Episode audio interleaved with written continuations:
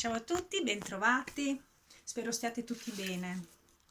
Allora, vi vorrei parlare di abbandono. L'abbandono può essere inteso in due modi. L'abbandono è qualcosa che porta in sé una grande energia di amore, una grande energia di fede, laddove per abbandonarsi intendiamo il lasciarsi andare, il lasciarsi fluire, proprio come fa la foglia nel fiume che sa dentro di sé che comunque vadano le cose, arriverà al mare, arriverà all'oceano, perché comunque è la corrente a trascinarla. Poi abbiamo invece una definizione di abbandono che porta in sé un altro tipo di energia, perché porta in sé sofferenza, visto che l'abbandono spesso include anche l'idea, la sensazione, l'esperienza del tradimento. Ecco, io vorrei parlarvi intanto, per prima cosa, di questa seconda definizione dell'abbandono. Però prima di parlarvi di questo, vediamo un po' l'etimologia di questa parola, perché l'etimologia è la radice della parola stessa che evoca in noi grandi forze ed energie. Allora, abbandono, abbandum in latino, ab significa strappare, separare, bandum è la bandiera, quindi è come prendere una bandiera e strapparla dal suo bastone. Il bastone è la parte rigida della bandiera, quindi diciamo la parte che dà radicamento, che dà certezze, che dà stabilità, mentre la bandiera in sé è la parte un po' più svolazzante. Quando noi veniamo abbandonati è come se ci strappassero da quelle che sono le nostre certezze. È come se ci portassero via da una situazione, da un mondo, da una dimensione, da un ambito in cui eravamo certi di determinate cose. L'abbandono più grande che un essere umano può subire è l'abbandono dal suo sistema familiare. Pensate per esempio ai bambini che vengono abbandonati per poi essere adottati e si vengono strappati letteralmente o comunque consegnati a qualcun altro e quindi sradicati dal loro sistema originario per andare verso un altro sistema, verso un'altra famiglia, nei casi più fortunati o comunque per rimanere in un istituto. E a livello cellulare la memoria di questa esperienza, anche se fatta da piccolissimi, è molto forte, rimane molto profonda, va proprio ad incidere il nucleo delle nostre cellule. Però noi possiamo vivere anche il senso dell'abbandono a livelli diversi, in ambiti diversi, oltre a quello familiare, può essere anche un vissuto nella relazione di coppia o nella relazione lavorativa, perché di fatto l'abbandono, come vi dicevo prima, è una separazione verso qualcosa, scusate, una separazione da qualcosa a cui eravamo particolarmente legati, quindi possiamo essere legati anche ad un progetto. Quando ci sentiamo abbandonati, ci sentiamo traditi e non solo questo, ma ci sentiamo anche in solitudine. Ci sentiamo da soli. Credo che vi sia capitato molte volte di dire mi sento abbandonato, devo decidere tutto da solo, devo decidere tutto da sola e siete comunque all'interno di un contesto dove vi sono altre persone. Perché non è la presenza oggettiva e concreta delle persone vicino a noi che possono farci sentire abbandonati o in compagnia, ma è un nostro stato dell'essere. Vorrei raccontarvi una storia che è un mito, il mito di Arianna. Arianna aiutò Teseo a sconfiggere il Minotauro.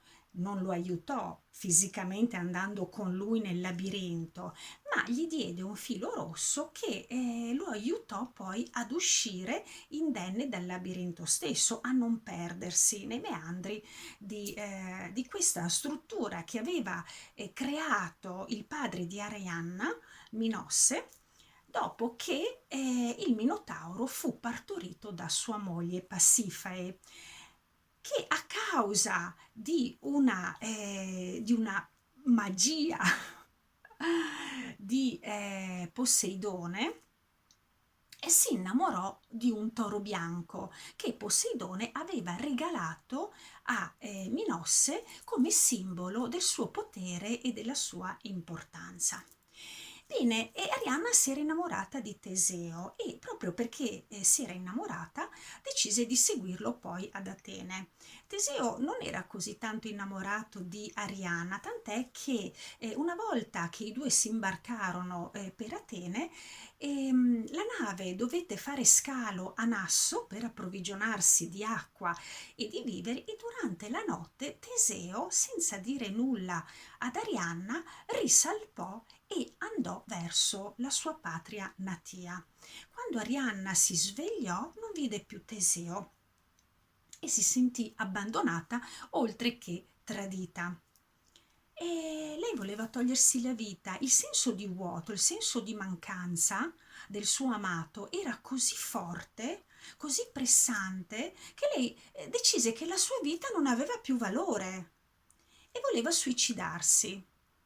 Fortuna volle che a Nasso arrivò Dioniso, il bellissimo dio del piacere e dell'ebbrezza, che si innamorò di lei contraccambiò il suo amore, i due si unirono e così vissero una vita felice e piena.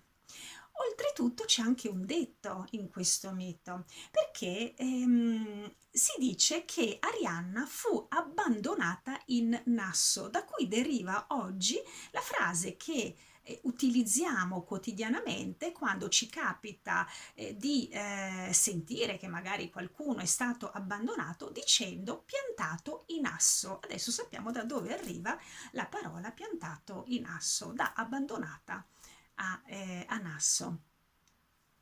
Ecco, se andiamo ad indagare, no, un po' questo abbandono che visse Arianna, di fatto lei a livello di discendenza, a livello di sistema familiare, non è stata l'unica persona che l'ha vissuto, perché prendiamo il padre prima di lei, Minosse.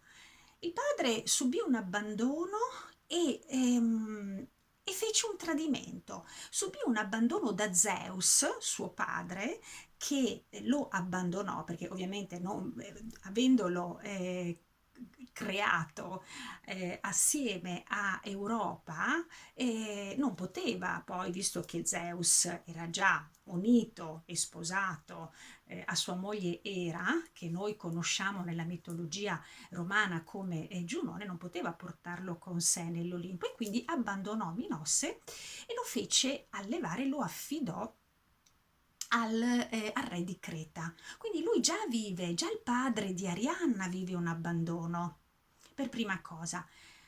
Minosse poi tradisce il patto con Poseidone, perché Poseidone, quando gli regalò il toro bianco, gli disse: io ti do il segno, il simbolo del tuo potere, però non appena tu lo ricevi poi lo devi sacrificare a me. E invece Minosse si innamorò di questo toro bianco, nel senso che lo vide, era bellissimo e non volle più sacrificarlo, e quindi lo mise tra le sue madri, tra gli animali della sua madre. Quindi lui tradì il patto con Minosse, il quale si vendicò attraverso sua moglie Pasifae. Ma Arianna stessa ha tradito, perché quando ha aiutato Teseo ad uscire dal labirinto, sapendo che avrebbe ucciso il Minotauro, Arianna stava in effetti aiutando il suo amato ad uccidere il fratellastro, perché il Minotauro era stato partorito dalla madre di Arianna. Quindi vedete come il tema dell'abbandono e del tradimento viene sì vissuto da Arianna, ma è anche un eco di ciò che nella sua genia era già stato vissuto. Ora, quando viviamo un abbandono, che poi, attenzione, che quella dell'abbandono rischia di essere un'idea dell'abbandono stesso. Dopo vedremo anche perché rischia di essere un'idea. Mentre dovremmo iniziare a trasvalutare le esperienze che la vita ci porta. Dobbiamo iniziare a trasvalutare il valore delle esperienze e il contesto nelle quali viviamo queste esperienze. Quando Arianna sente così forte la mancanza del suo amato, lei addirittura vorrebbe togliersi la vita.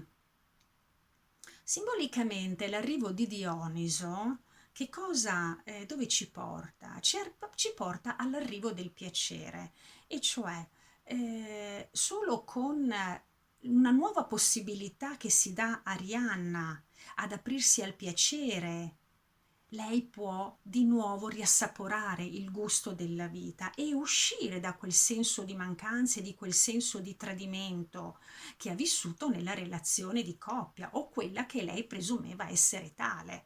Ma provate a pensare, se Teseo l'avesse portata ad Atene, che cosa sarebbe successo? Quando l'amore da parte, l'amore di coppia, parliamo dell'amore, quindi l'amore romantico, dell'amore di coppia, e non esiste o non è corrisposto nella stessa misura, la sofferenza non viene altro che anticipata o posticipata.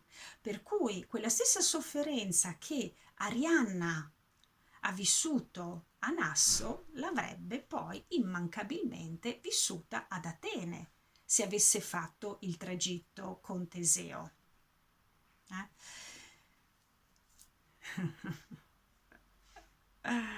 Allora, il punto è questo, che quando ci sentiamo abbandonati, il vero livello al quale dobbiamo accedere non è tanto il fatto di rimanere nell'idea dell'abbandono, ma qual è il fine?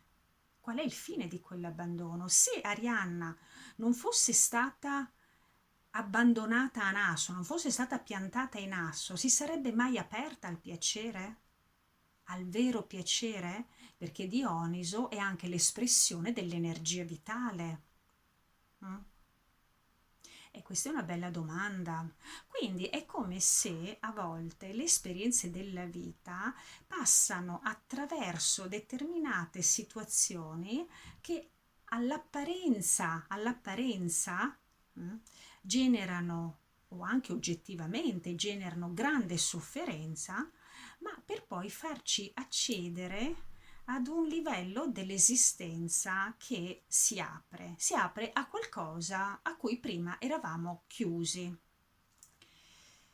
Molto spesso noi abbandoniamo noi stessi, noi tradiamo noi stessi, ci tradiamo. Perché? Sicuramente tutte le volte che diamo più retta a quelli che sono i nostri condizionamenti sociali, culturali, morali,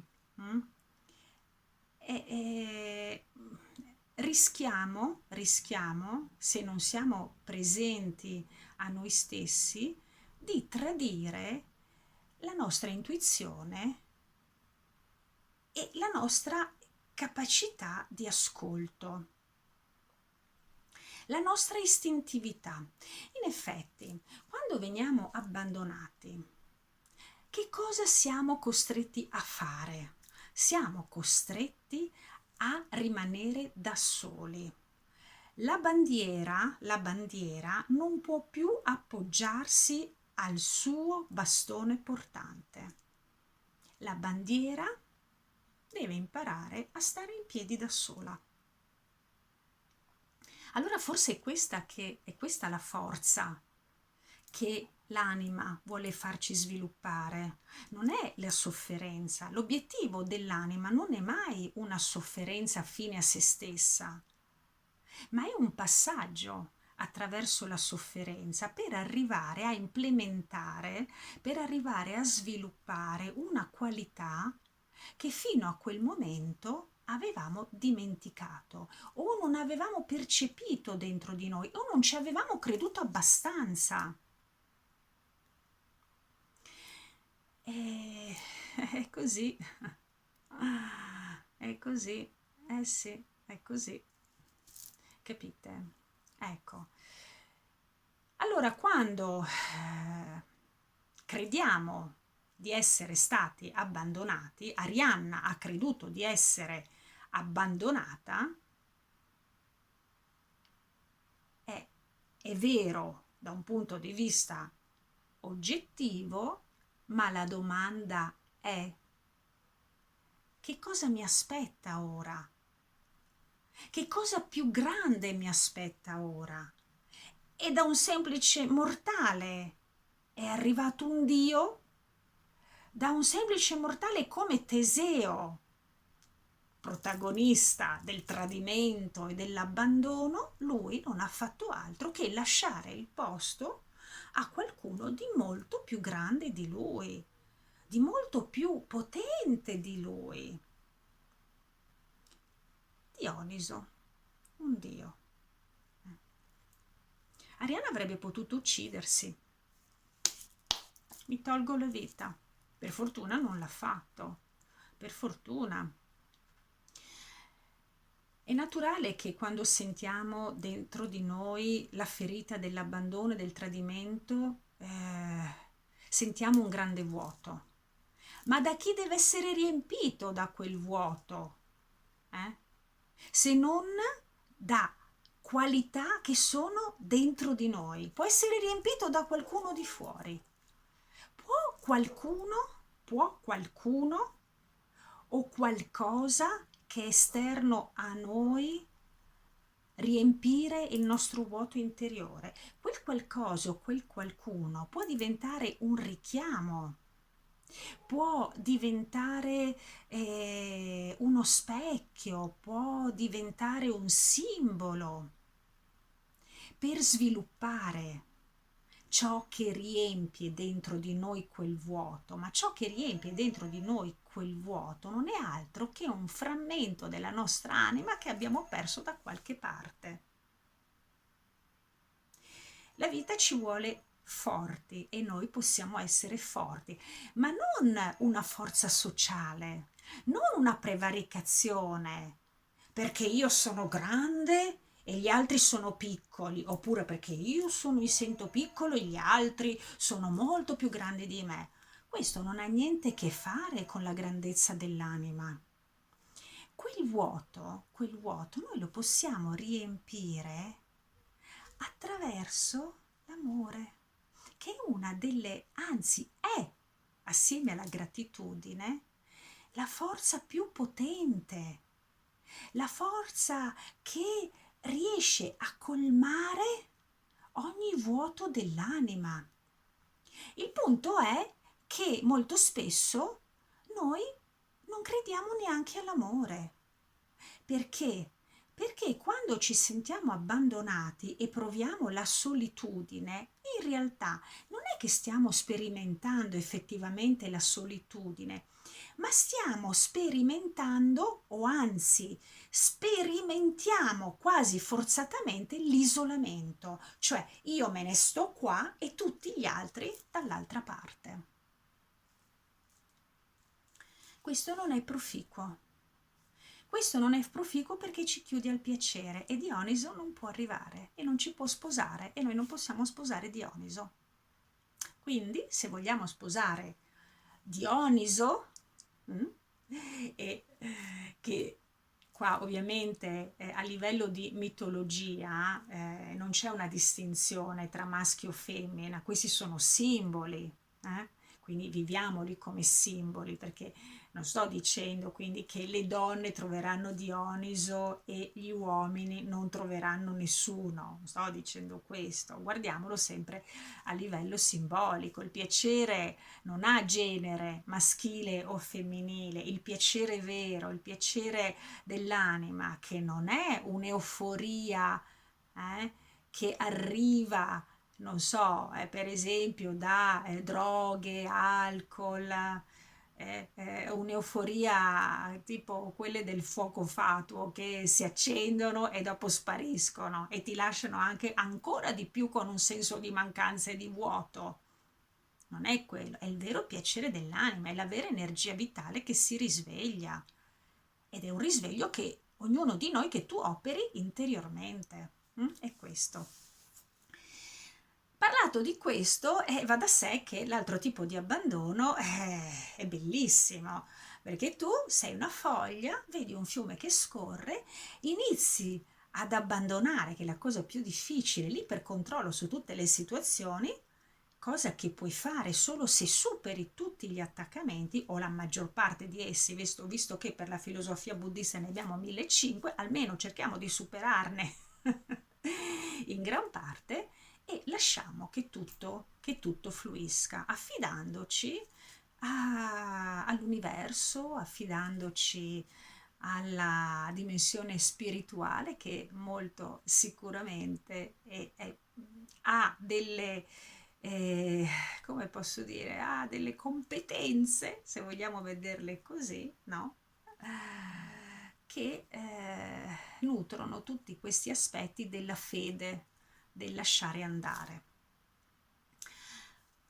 Ora, poiché l'ipercontrollo è la parte più difficile da abbandonare, io adesso, per concludere questo spazio di riflessione, che insomma spero vi sia stato utile per sviluppare sempre di più il vostro dialogo interiore, vorrei leggervi una poesia meditativa sull'abbandono, quello che include amore, include fiducia, include proprio il lasciare andare il controllo.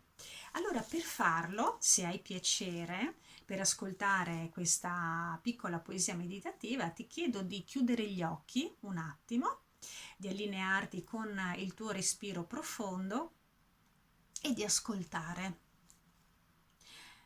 Questa poesia meditativa si intitola Abbandonarsi. Abbandonarsi è difficile, abbandonarsi è saltare, saltare nel vuoto senza provare paura. Abbandonarsi è perdersi. Abbandonati a qualcuno, abbandonati a qualcosa, sinché l'abbandono sarà completo, e farai la sconvolgente scoperta che dopo tutto tu non hai perso te stesso, che dopo tutto qualcosa si è dissolto e questo qualcosa era la tua paura. Scoprirai di aver trovato qualcosa e questo qualcosa sei tu. Non mettere limiti al tuo universo interiore, così come l'universo esterno non ha limiti apparenti, oltre la più lontana stella conosciuta. Prova ad osare. Fai un salto quantico nella coscienza. Vai oltre la tua più lontana stella interiore e scopri l'infinito dentro di te. Ora fai un respiro profondo e, se avevi gli occhi chiusi, puoi riaprirli portando un sorriso alle labbra. Bene, ora io ti lascio a queste riflessioni che, come un semino, potranno creare e generare un meraviglioso frutto dentro di te e aprirti sempre di più al tuo dialogo interiore, che potrai sentire più pacificato, più sereno, più in armonia. E ti saluto con la mia solita formula: pace e gioia nei miei pensieri, pace e gioia nelle mie parole, pace e gioia nel mio cuore, e tanta pace e gioia per tutti voi e per me. Grazie e ci vediamo la prossima volta.